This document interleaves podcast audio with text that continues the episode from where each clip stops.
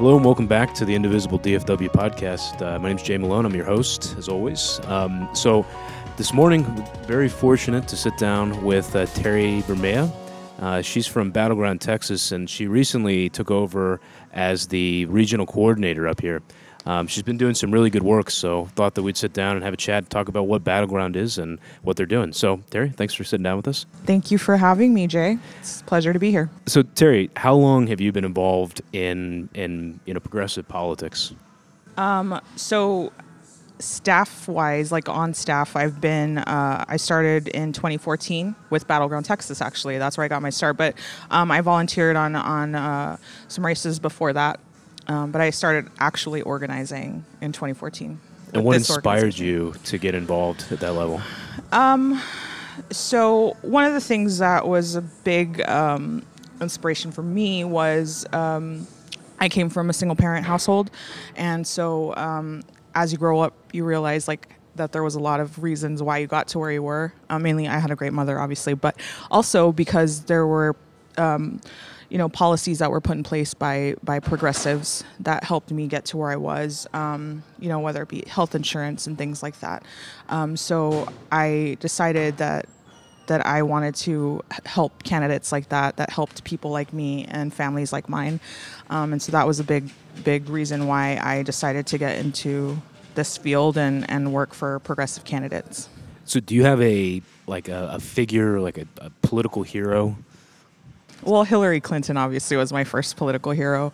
Um, she's you know, she's one of the reasons why I had uh, health insurance. You know, she fought for the CHIP program, and that's uh, how I had health insurance when I was younger. Um, but just, you know, she was doing things that weren't cool um, long before it was cool to do it. And so, um, you know, she fought for a lot of different um, issues and, and policy and, and you know, that's she's definitely one of my heroes.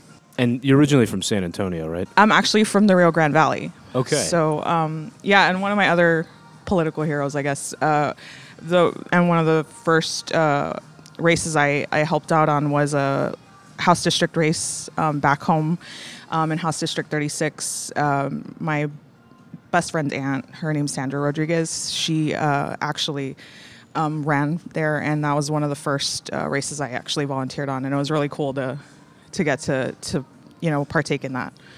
Okay, so you do have a few Texas political heroes too. Yeah, definitely, okay. and Wendy Davis, obviously. so I think a lot of people um, know the name Battleground Texas, uh, but they don't know really what it is. Yeah. So, like, can you explain a little bit more about what Battleground is? Yeah, so um, Battleground actually got started in 2013, um, and it is a grassroots organization. Um, look, and it looks to build, um, you know, infrastructure.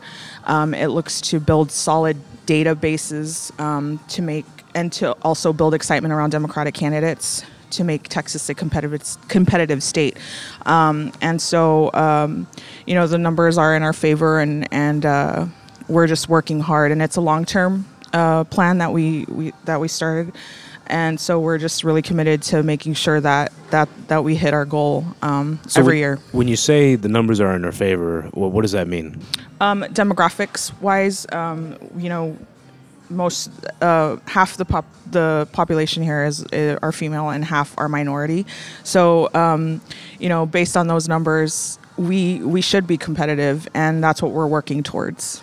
You know, I think that you know when you think about the demographics of the state, um, you look at Texas; it's um, it is majority female, just like most states, uh, slight majority.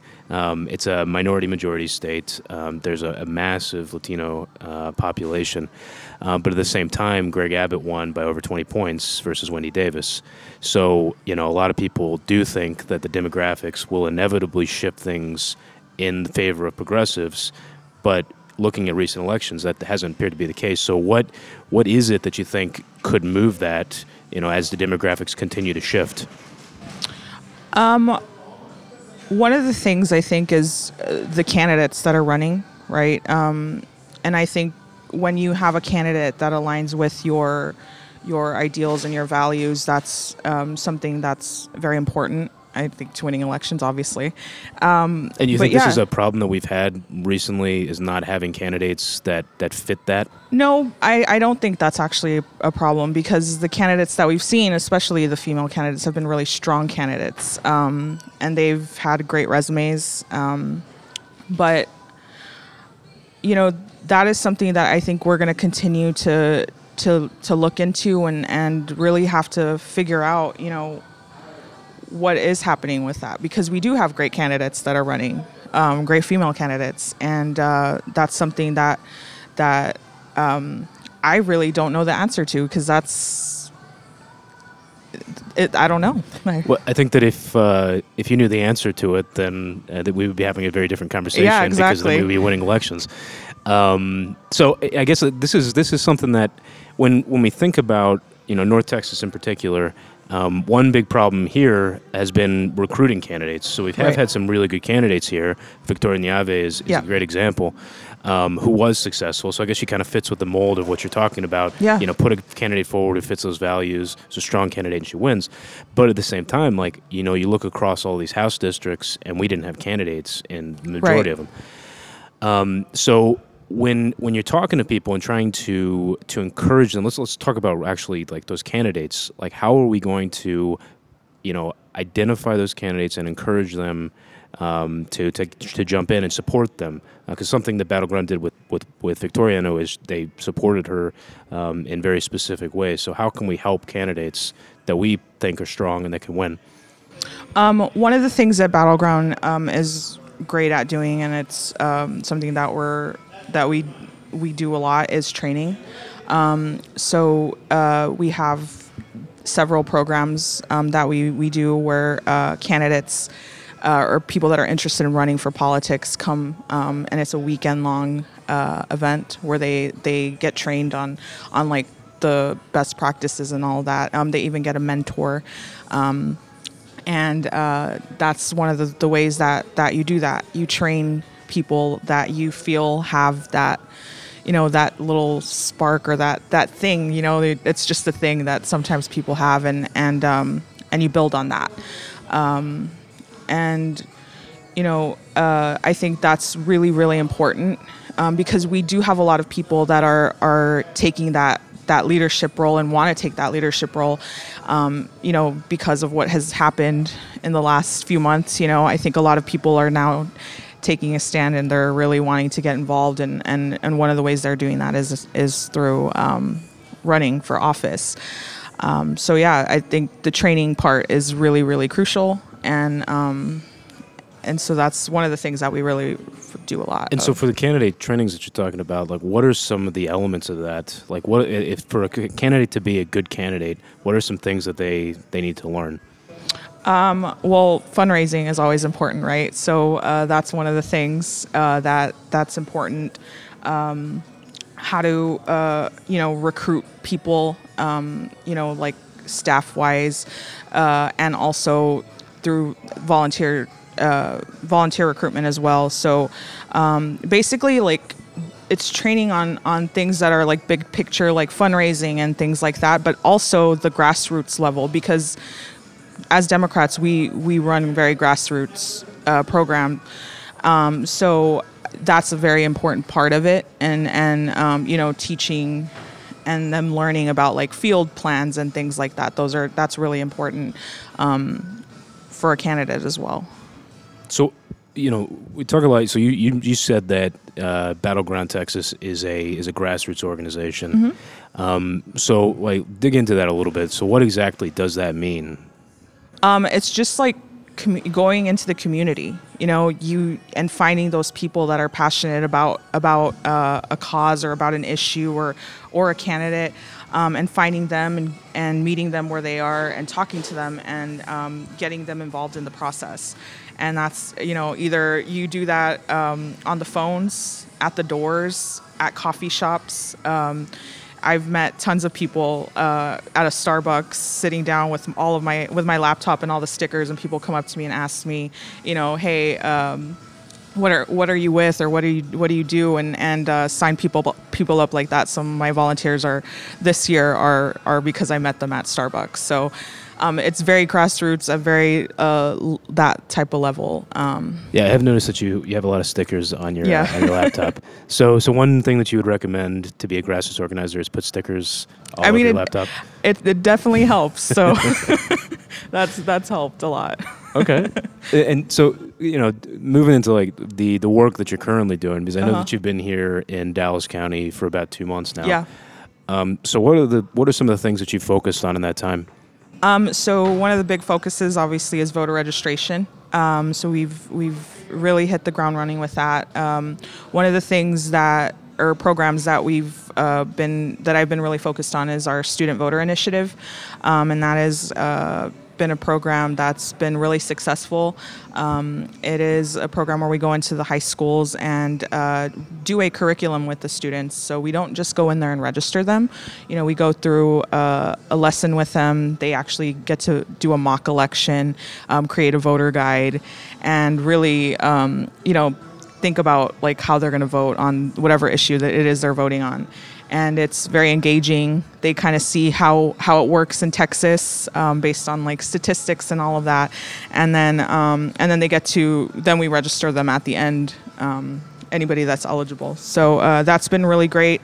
Um, and overall as since uh, March, we've registered about like 600, a little over that, uh, 600 vote new uh, voters, and the majority have been are are going to be first-time voters um, that fall within the 18 to 24 year, year old category. So um, that's huge.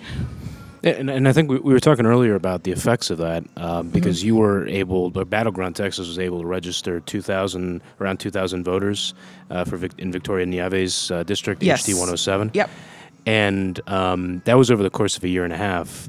Um, and her margin was, what, 800 something votes? Yeah, she won by 836 votes. 836 votes. Yeah. So you can definitely see, you know, the connection there. Mm-hmm. Um, and with the registration numbers that you're looking at, um, the seven uh, Republican-held uh, House districts, um, do you think that that can have an impact on our ability to win in, in those House districts? Oh, definitely. Um, you know, we have the numbers that we have now um, are not enough to win uh, elections, right?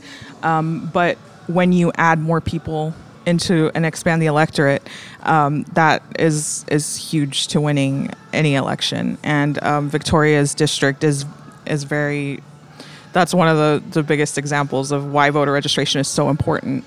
Um, and they did an incredibly great job there um, registering that many people. Yeah, and I think it's it's interesting looking back at how people perceived that district because it was gerrymandered to be a safe Republican Yeah. district, um, and the fact that she was able to win, um, I think, you know, really puts some. You know, changes the the dynamics in a lot of the other races. I know that HD 108, which is next to hers, is another one that's Yeah. considered to be a completely safe Republican district. But now some of those districts might, along with these efforts that you're talking about, might actually be, you know, somewhat in play Yeah. um, which is which is pretty exciting. Yeah, it is exciting. Um, and that's why voter registration is more important than ever.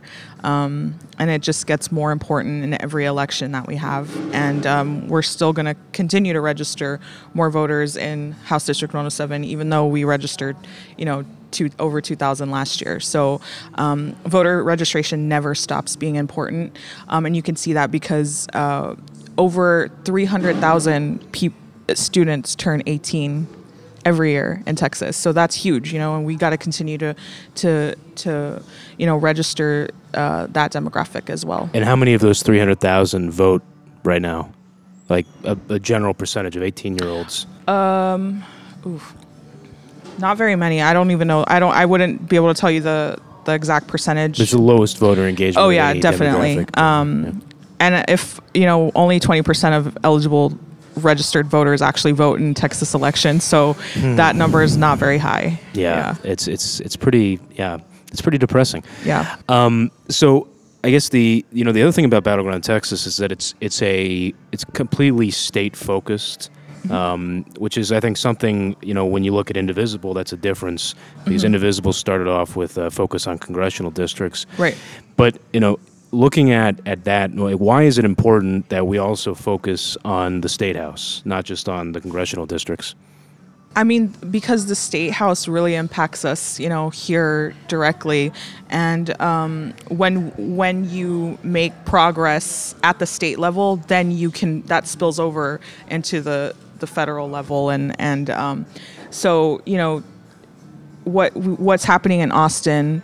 Um, is really really important obviously to Texas and when we get the people in there those democrats in there then that makes it much easier to get those people, the congressional uh, candidates, to DC, right?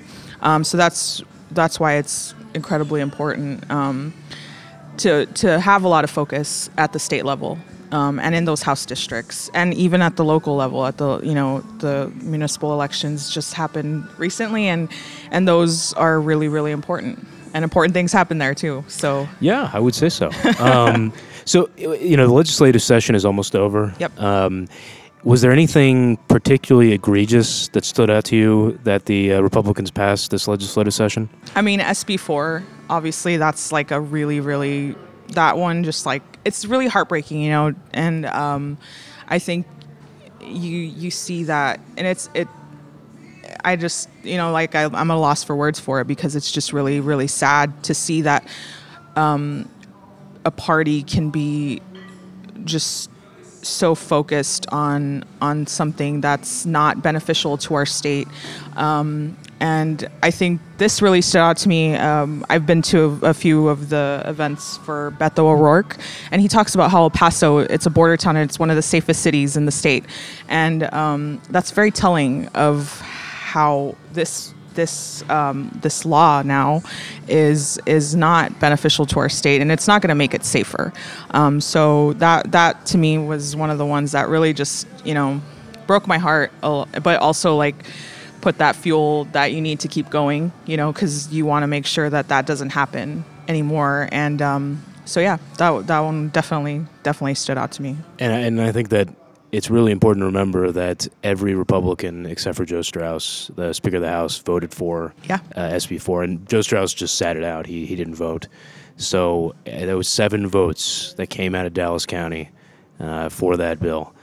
Um, well, so if anybody wants to get involved with Battleground Texas, uh, where should they go? What should they look up? So they can start uh, by going to battlegroundtexas.com, um, and they can sign up through there. Um, but I'm happy to, uh, you know, give out my information. I've passed it along to many Please outlets. Give out your information. Yeah. So um, if anyone's interested in getting involved directly here in Dallas, um, my phone number is 210 954 3862, and you can call me directly. Um, and my email address is tbermea at battlegroundtexas.com. Can you spell that out? Yeah, it's T as in Tom, B as in boy, E R M as in Mary E A at battlegroundtexas.com. All right. Thank you, Terry. Thanks so much, Jay. So thanks for listening to the Indivisible DFW podcast. If you liked what you heard, then please subscribe. Um, you can subscribe on iTunes. Uh, also, write a review if you like it. Uh, you could follow us uh, on Twitter. It's DFW Indivisible. Facebook facebook.com slash indivisibledfw. We also have Instagram, indivisible DFW. and you can find our website, indivisibledfw.org. Thank you very much and have a wonderful day.